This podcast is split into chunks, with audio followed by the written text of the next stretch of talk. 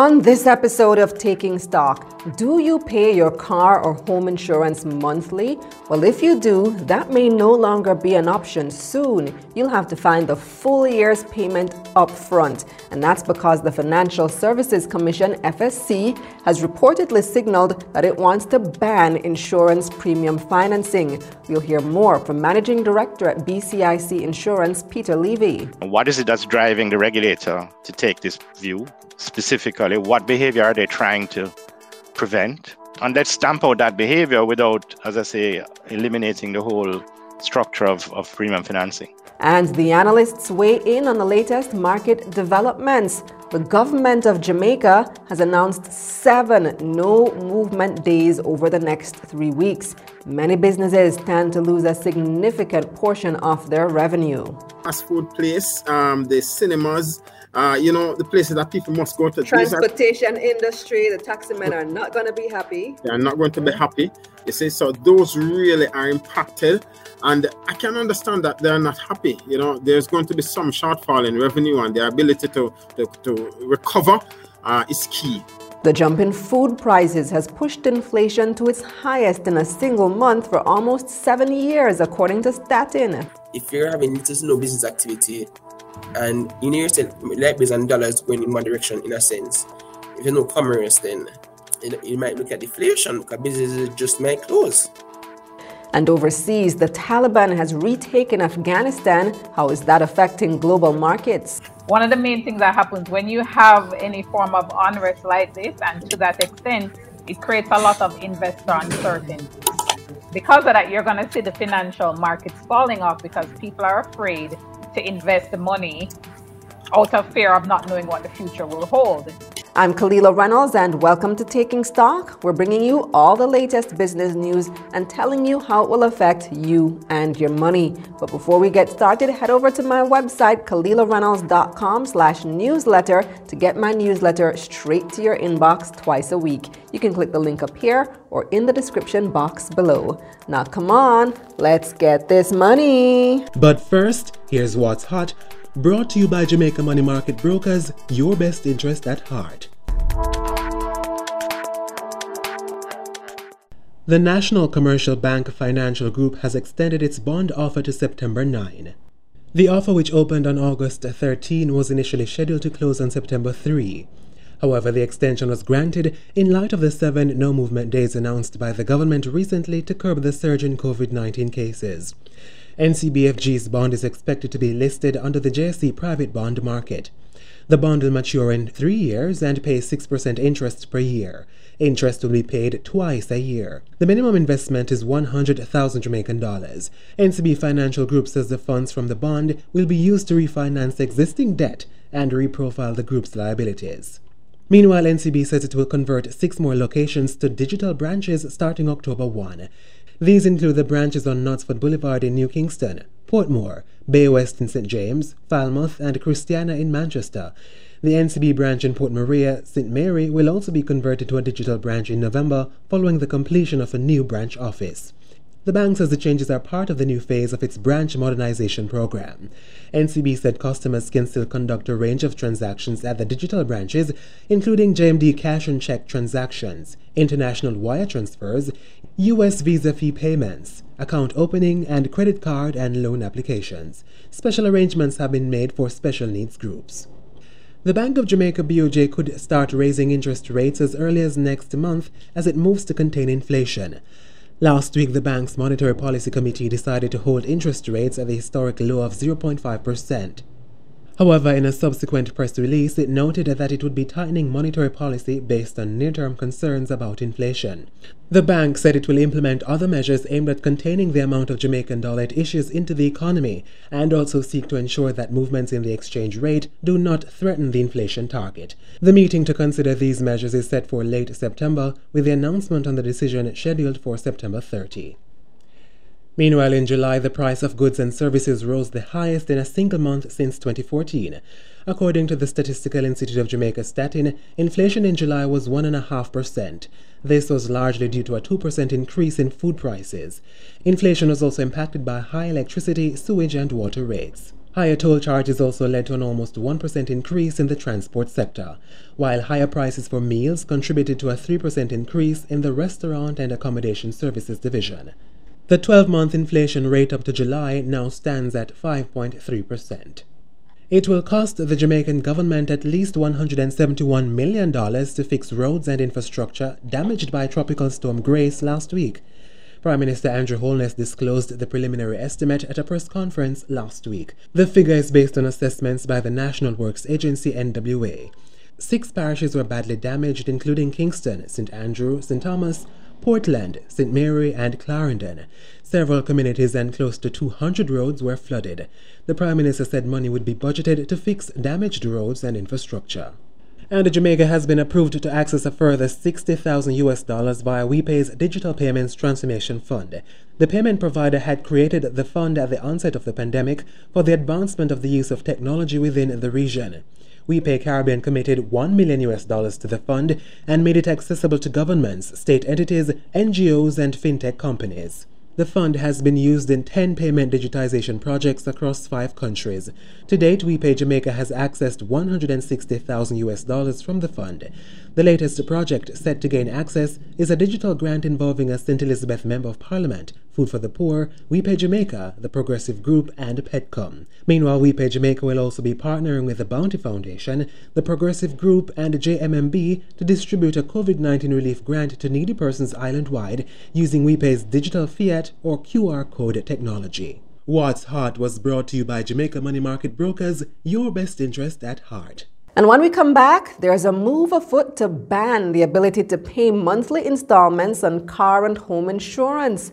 But why? We'll find out more.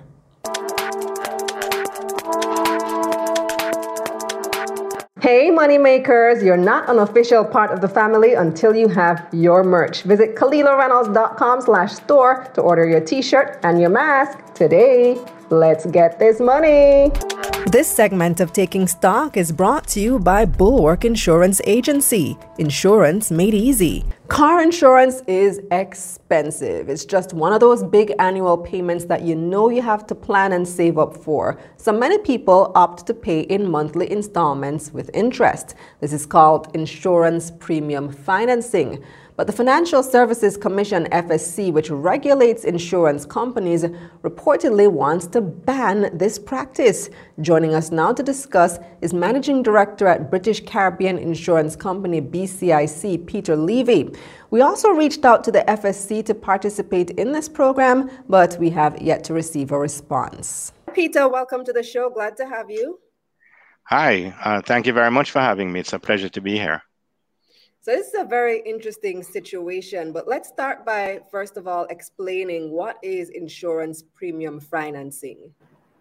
Okay, well, um, I'll try and give it a uh, simple version, which insurance companies Please. are not famous for being able to do, but I'll do my best. um, so, insurance premium financing is a way for customers, policyholders of insurance to uh, pay the, the premiums over a longer period of time so that they don't have to find the annual premium upfront at the beginning of the policy period, which can be quite burdensome. Um, and so it's a type of loan really where the, um, the, the amount of the premium, let's say the premium is $60,000 um, for the year.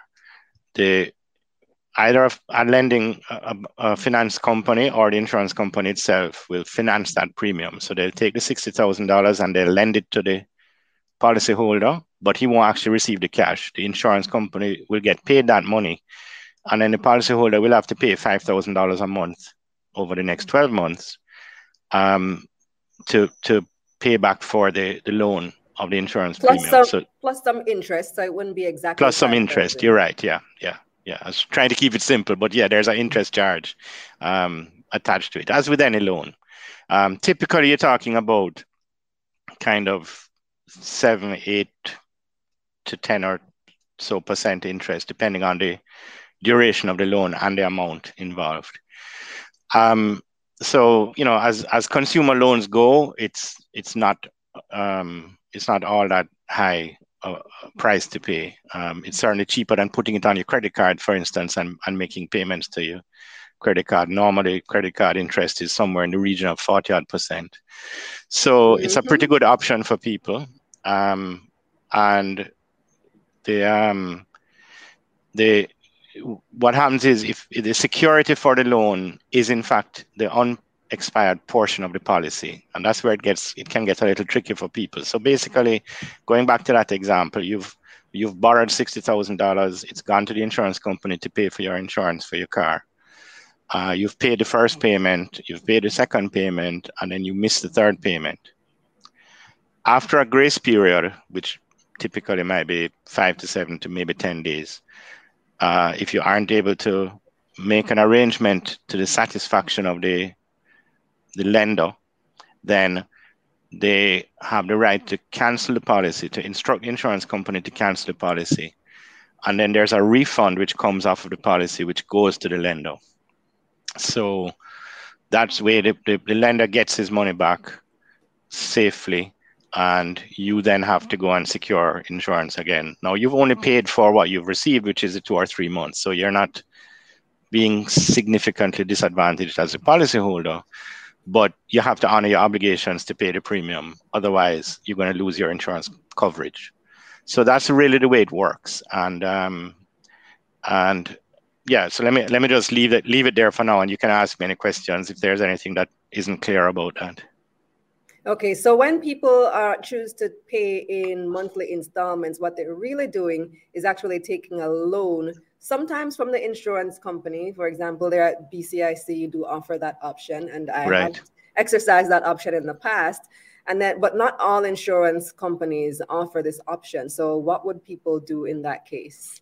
Right. So there are uh, specialist premium finance companies that offer financing for customers, no matter where you're insured.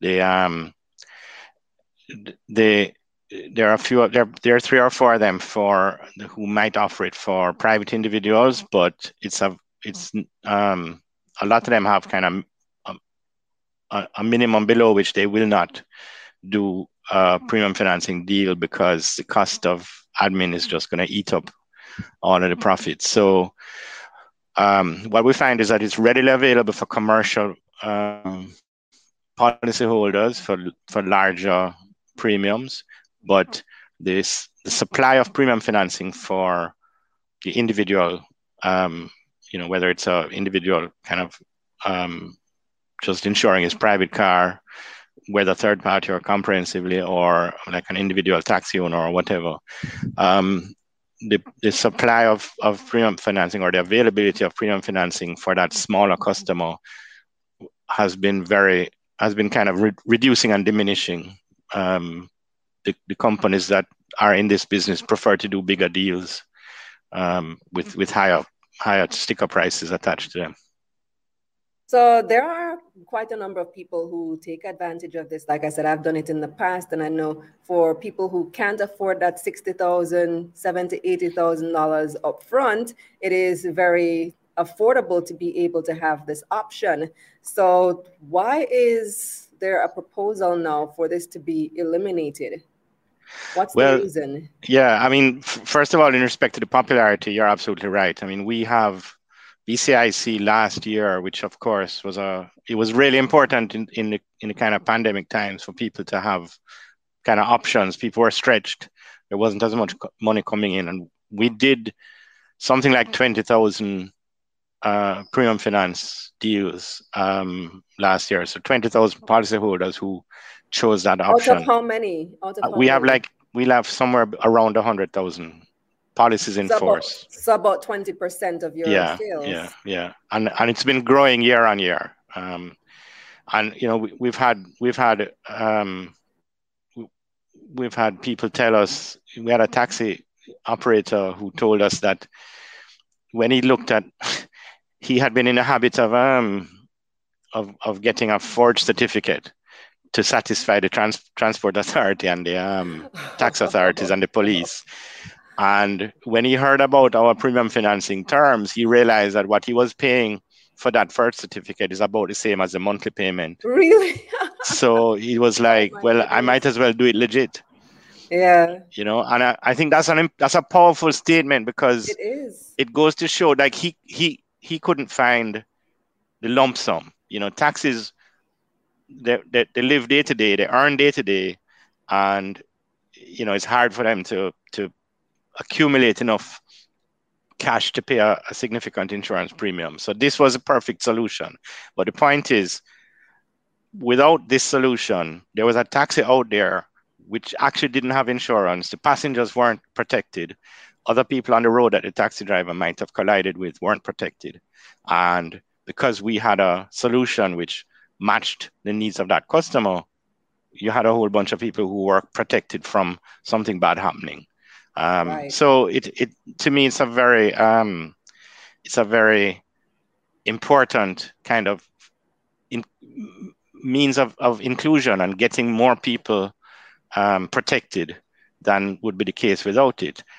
Why there is a, a sentiment um, with the regulators that there's something wrong with it. Um, I really can't explain because they haven't really been able to explain it to me in a way that I understand. Um, you know, they, they, they, I think the important with all insurance there is a um, there's a kind of gap in knowledge between the ordinary customer and the insurance company, which we have to be aware of, and we have to be careful to first of all not to take advantage of people and exploit their lack of knowledge or experience. And then also we have a kind of um, affirmative duty to to to go out of our way to explain things and to make things clear to customers. And so if if the regulator thinks that that's not being done enough by people who offer premium financing whether insurance companies or independent um, financing companies, then I think we can talk about having some rules in place, having some guidelines about how the documentation needs to look and what needs to be in there to make customers uh, comfortable with and familiar with the terms of the of what they're agreeing to. Um, that to me would always be a better option than just saying that it's um, something that shouldn't be that insurance companies shouldn't do um, at all because you know I think you're throwing the baby out with the bathwater there. And if, as I say, if there are problems in the current in the way that is done, we can solve those problems if we work together. So would the the uh, financing companies still be able to do it? It's only the insurance companies that wouldn't. We have we have had again we've had slightly conflicting um, in, information from the regulators, the FSC, on that.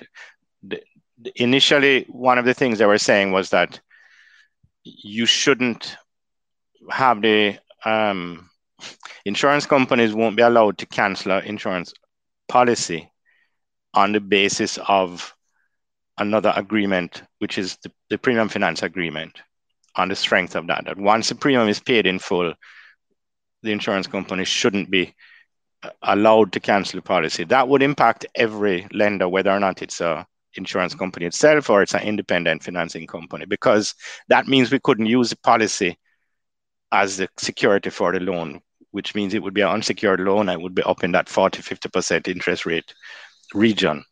Um, if so, so although they have said um, entities connected to insurance companies are the main focus, they have also indicated some discomfort with that aspect of the of the arrangement. And as I say, that would affect independent lenders as well.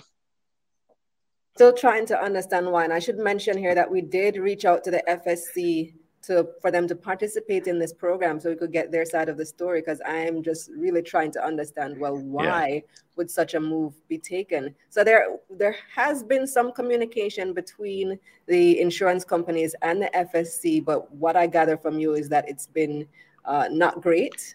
Well yeah I, I I'm not I'm still not fully understanding their motivation. I think that they I think they're focusing in on what might go wrong and maybe there have been a couple instances where something did go wrong, but they're not aware of all the good that um, occurs as a result of, of this arrangement. I mean, it's essentially it's essentially just a way for people to, to manage their expenses a little bit better. And um, it's it's it's I don't think that they recognize the potential impact on um, the insurance market and on the fact that that you know potentially tens of thousands of people could either be entirely unprotected by not having insurance um, or have gaps in their insurance cover um, because they don't have the money at the time, so they have to wait um, until they collect the money. Whether or not they're actually out on the road driving their vehicles, you know, who, who's to tell? Um, or they were going to buy less coverage because that's all they can afford.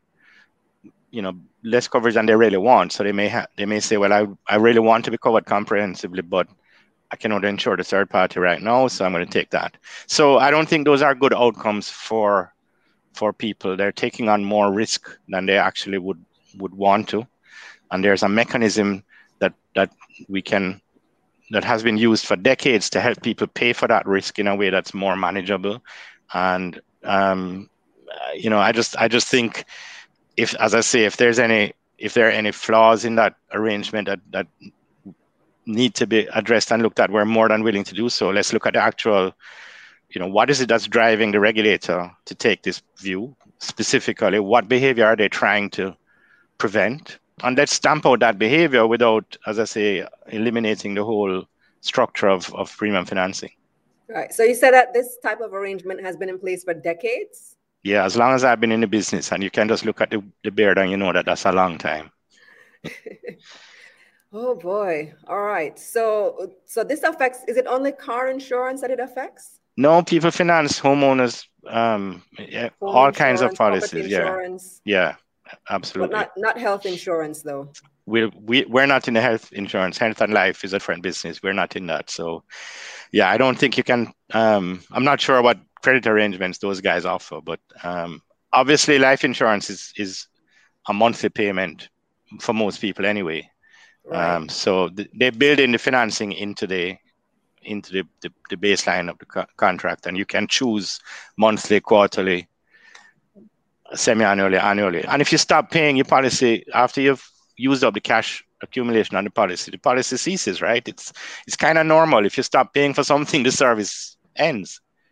So I really don't get what the big um what the big uh dislike of this yeah. arrangement. Yeah, I really don't. But um but right now anyway. it's just at the proposal stage, right? Nothing has been passed, and this is something that they have signaled they intend to do. Where where are we now in the process?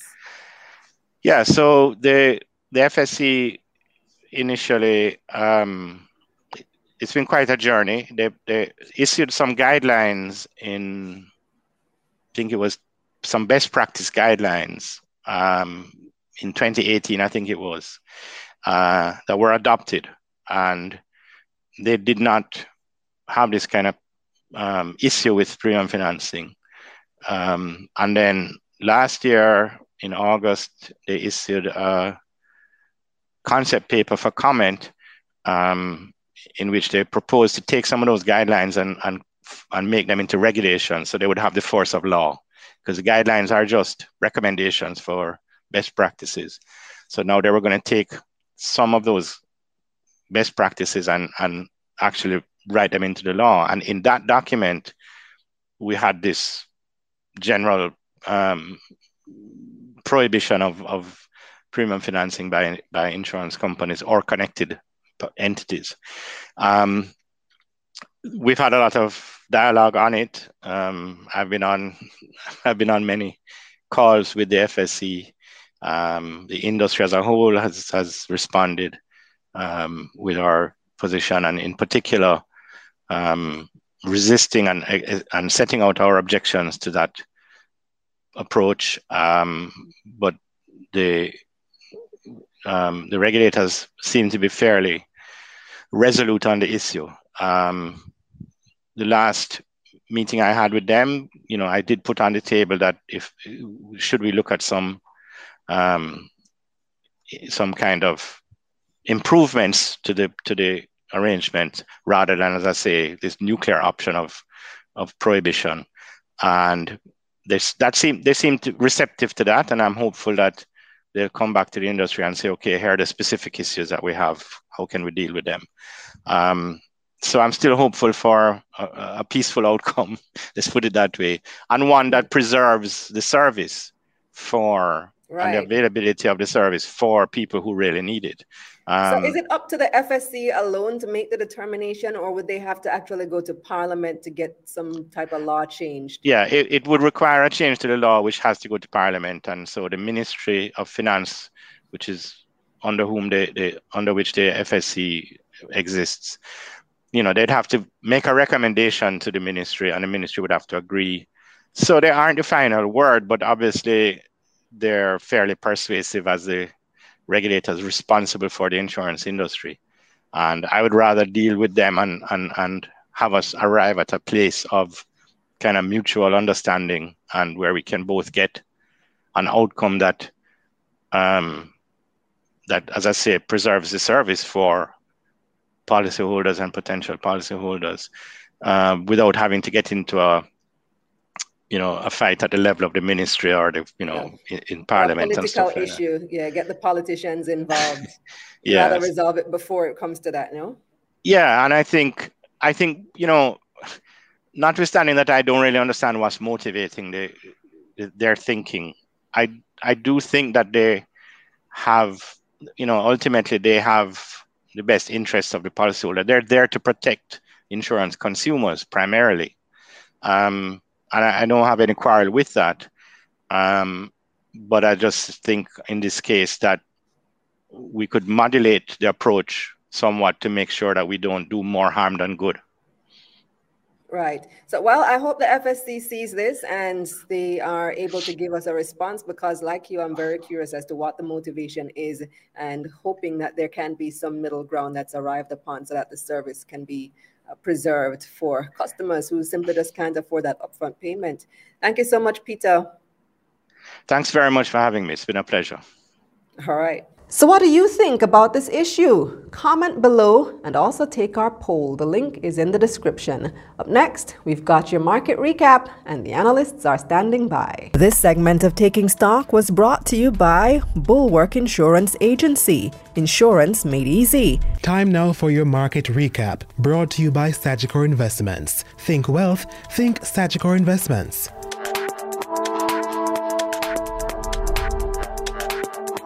The Jamaica Stock Exchange declined, with the combined index losing less than 1%. 111 stocks traded across both the main and the junior markets of the JSE for the week ending Friday, August 20, 2021. 33 advanced, 67 declined, and 11 stayed the same. 359 million shares changed hands on the Jamaican dollar market, totaling $5.3 billion. Mayberry Jamaica equities traded the most, taking up 36% of market volume. The stock gained 20 cents to open the week at $9. Supreme Ventures traded the second highest, with people buying and selling nearly 74 million shares in the company. The stock lost 94 cents to close last week at $18.06.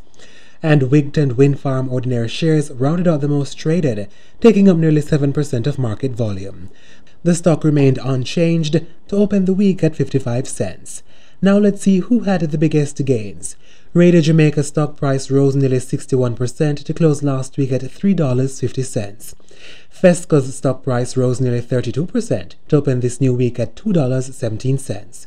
Rounding out our biggest gains, Express Catering, which gained $1.12 to open this week at $6.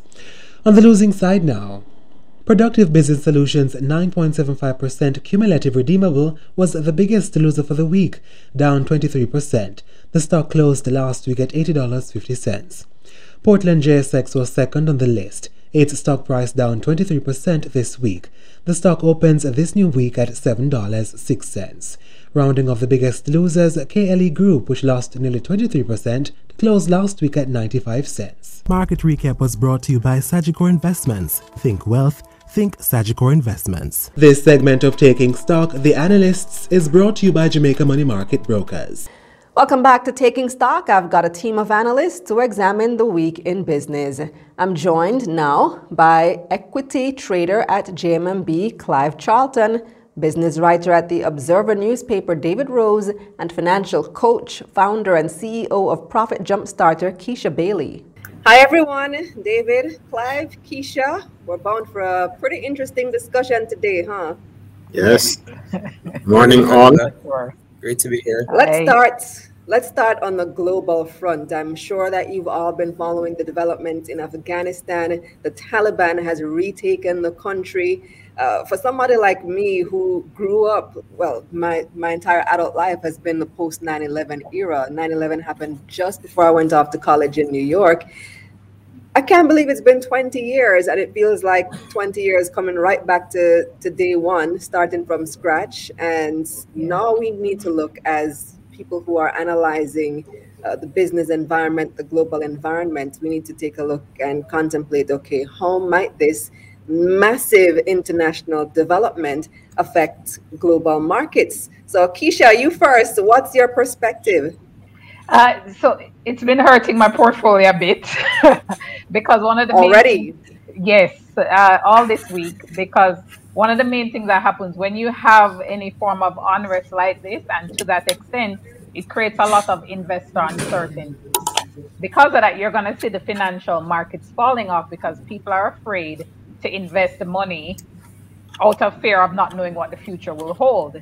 And so you couple that with what's happening with the Delta variant and concerns around growth, it's been a tough week in markets. Uh, the concern also with Afghanistan is that there's $1 trillion in minerals in the country. That's the big issue right now because as we think more about green energy and green technologies becoming more mainstream, Afghanistan is very rich in these minerals. And so the unrest is constricting foreign investors from wanting to invest in the country as well. So, all in all, it's been hurting investment portfolios because of increased uncertainty in the country. Yeah, so these this is a very uh, rich region in terms of resources, in terms of physical resources, indeed. Uh, Clive, what's your perspective?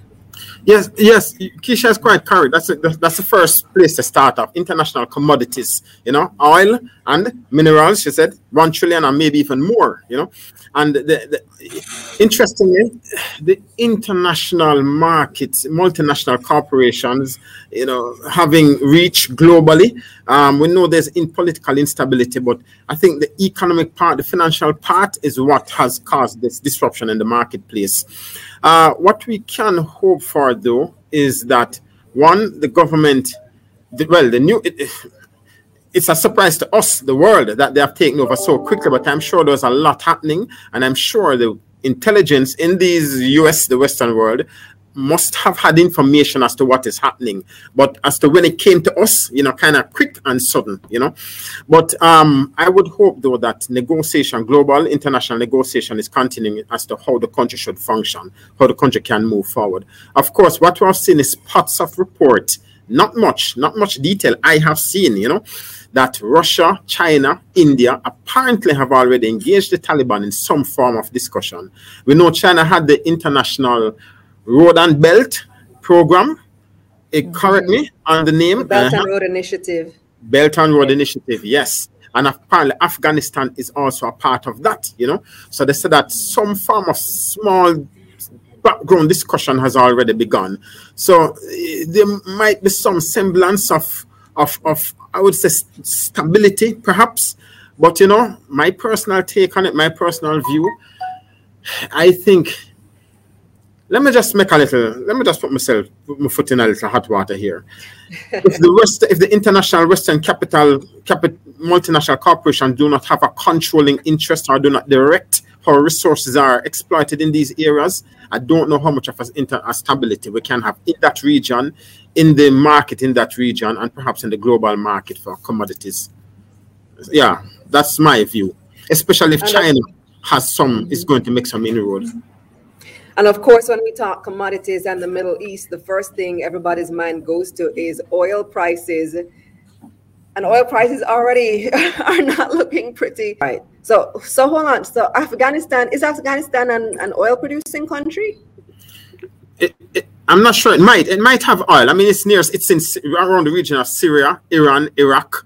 You know. Yeah, um, everybody around them have oil. Right. But as Trish, as as as um Trisha Keisha. suggested, sorry, that mineral is also a significant component of their reserves. You see, and guess what? This is what is discovered already, and chances are there's multiple more. You know, when they speak up, when it's a one trillion, it is what is determined and certain. So there could be even multi more. Yeah, And I I just believe- googled it, and it's saying uh, copper, gold, oil. So there is some oil, natural Mm-hmm. gas, uranium, bauxite, coal, iron, and those types of That is minerals. significant. Yes. So Yeah. it, it is all. It's now determined that it is very strategic. You see.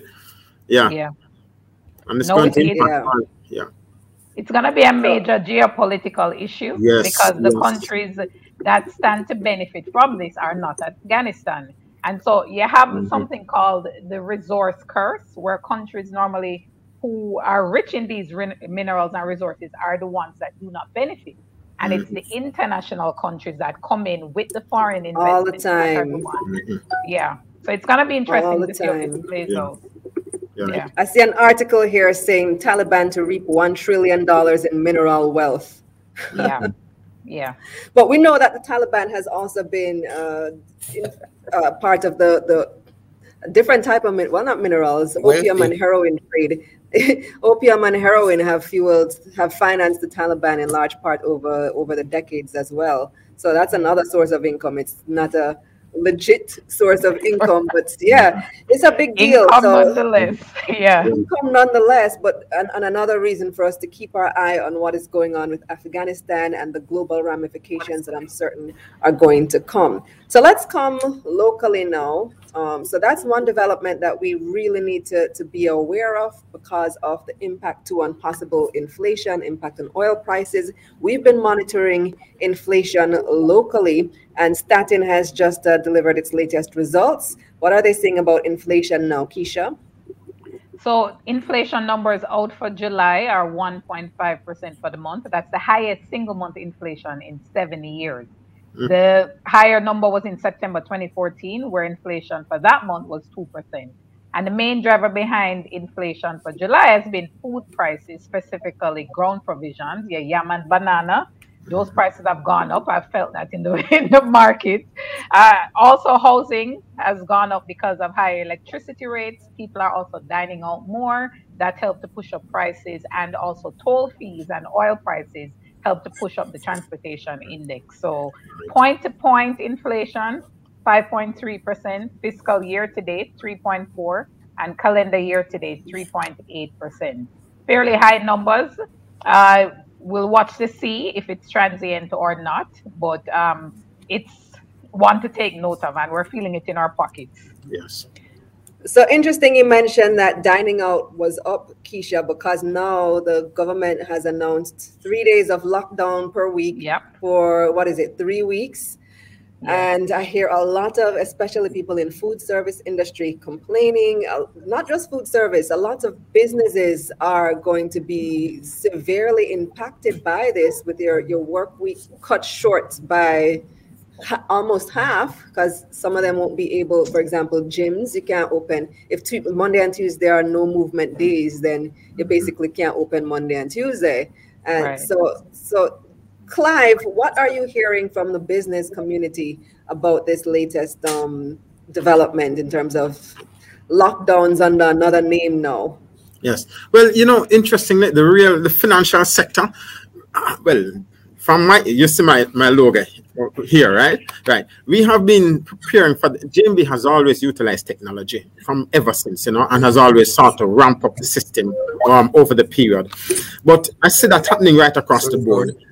all the yeah nearly all the financial institutions they can now access their systems remotely you know so they i think are i think are more prepared to deal with it that aspect of it it's the real sectors uh, for example the, the, the, the gas stations um, the supermarket well the supermarkets you know every time there's a bump up a significant rush so they may be able to cover their sales in a few days but there are other areas, as you rightly said, the fast food place, um, the cinemas, uh, you know, the places that people must go to. These are- Transportation industry, the taxi men are not going to be happy. they are not going to be happy. You see, so those really are impacted. And I can understand that they're not happy. You know, there's going to be some shortfall in revenue and their ability to to, to recover uh, is key. But how they're going to recover is the application of technology. They have to reorganize and restructure. We have to look at our business models, you know, now, you know, and how we run businesses. I mean, that has happened a lot in the financial sector just recently, the service sector, particularly the financial sector. They really have ramped up their technological, um, you know, side of business they have, but uh, the other sector, sectors of the economy, how ready are they and how capable are they? That's a big question. Yeah, and there's some that work from home just isn't practical, like taxi drivers. You can't you can't drive a taxi from home. It just doesn't work like that.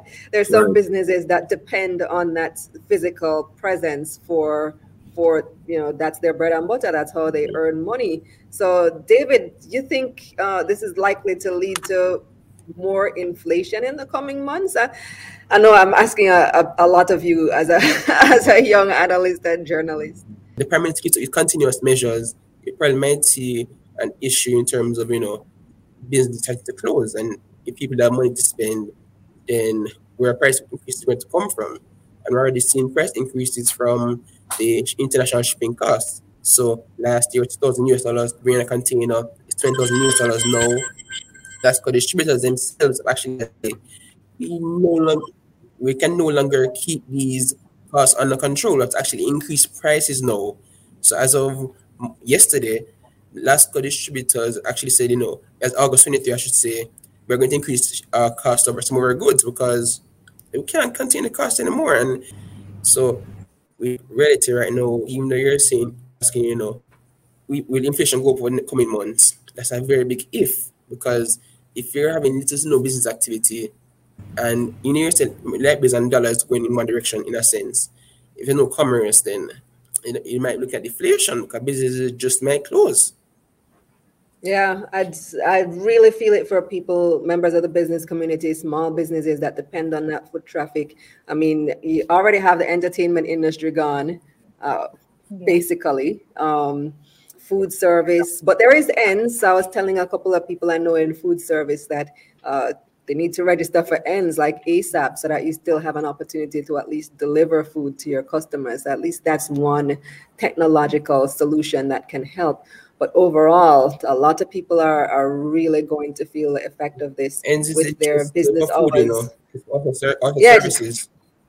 Right. So food and so, like pharmacy services, grocery items, and so on uh, that people would be able to deliver. So that's one solution. Uh, I also want to look at a couple of things in the market. So there is some news on the IPO front. Clive, I hear that there. Uh, there's a vet service provider that wants to list animal care hospitality service it's a vet uh, it, it is seeking to, to well it, it is now doing its due diligence that is, um, it's broker, investment broker. You know, it's going through the financials, looking at the regulatory and you know the necessary um, compliance and regulatory thing to see how well and how best it can come public. Uh, I think it, the article did state who that lead investment banker is, you know, but this is brand new. This provides diversification to the marketplace. That is not just a vet. The revenue so far indicated in that article is that they don't they do over 200 million Jamaican dollars of gross revenue per annum you know, I, I said to people, look here, money is money. You know, yeah, yeah, yeah. Don't say it's too small or too big. Money is money, right? And if it employs people permanently over the last 20, 30 years, then you can put it on the market. Of course, we want to know it's stable. You know, it, it, it abides by the whole regulatory process. You know, we, we want to know that it's not breaking any law or not subject to any, you know, thing. Yeah. And this medical service, there are other companies listed that are in medical service. Medical, like MDS is right. in distribution, exactly, medical distribution, right? Um, this will go into here's it, it does animal um, hospital care one uh, distribution animal products you name it yes you know animals are like human beings now right almost right and I then have one at home. Even have a human name, Bella. exactly, exactly. Name like everything. people. Wear clothes and everything. yes, yes. They get medication, they get shots, you know, they have toys, they have them car carrier, you name it, right? So there's a market for that. And Jamaica, our culture really has adjusted to that. Yeah, the dog provides a primary, well, in certain areas of protection, but you know, they are also companions. That is important. And it's not just about pet dogs or toy dogs, if you want to call them that. It's really about maintaining an animal and ensure that animal is in the best of care. You know, so that sells, you know, it's a business. Um, but they're also into testing, the test products. Now, the article didn't go deeply into what kind of testing, you know, the test food products, medication. It really didn't go into detail, but that's a, that looks like to me another area you know, of, of, of business opportunity, separate from just the animal care, right, and product. So importantly, in terms of the market is diversification, right? Um, again, we have a new opportunity, a new business line, a new um, sector that we can put our resources into, and we can derive some income from. So that is good for the market diversification. Yeah. Uh, there's also an, another real estate company looking to list Clive. Yes, yes. This is now. Well, this is it, it, has a this is Sygnus Sygnus Real Estate Finance Limited. Huh? Oh, that IPO is already out. Yeah. Yes, yeah. it is already out. Exactly. I thought right. it was something different. Yes. Right. Well, yes, but um, I'm I'm very excited about Sygnus Real Estate Finance based on you know I think these guys are just brilliant and also based on their strategies in mm-hmm. their approach to business. But yes. let me hear your take on it. Right. What I like with the Sygnus Group is that they are focused on the real productive sector. It, it is a finance company, yes, but their financing is on the real productive sector, small and medium size. So I think they are really aiding the, the economy, the small economy. That I think is important. And I said the real productive sector because guess what? The base of any economy is the real production. That is people physically moving, doing things. It's not just like me, sit down around the desk on a computer managing money, you know. Um, and that is good if it, the finance sector really cannot exist without the real sector, you know. So putting resources in the real sector is important. Now, here's the thing with Jamaica, the Jamaican economy. We really have been in a stagnated um, position for the last 30 to 40 years. So I think that the ball is really in our court to grow you know? And i think these guys have seized the opportunity. What they have established is confidence that investors think they believe that they can give them their money and say look here do what you can with it. You're providing a service i would get a return.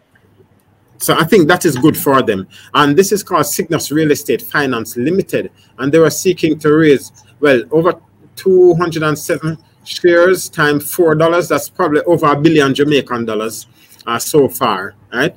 Um, and they have several projects already, and some have begun already. You see, so I expect good things from them. Right. Again, yeah, we did a we did a we did a couple of interviews with them a few weeks ago about it. So yeah, I, I, that's definitely one to watch for me.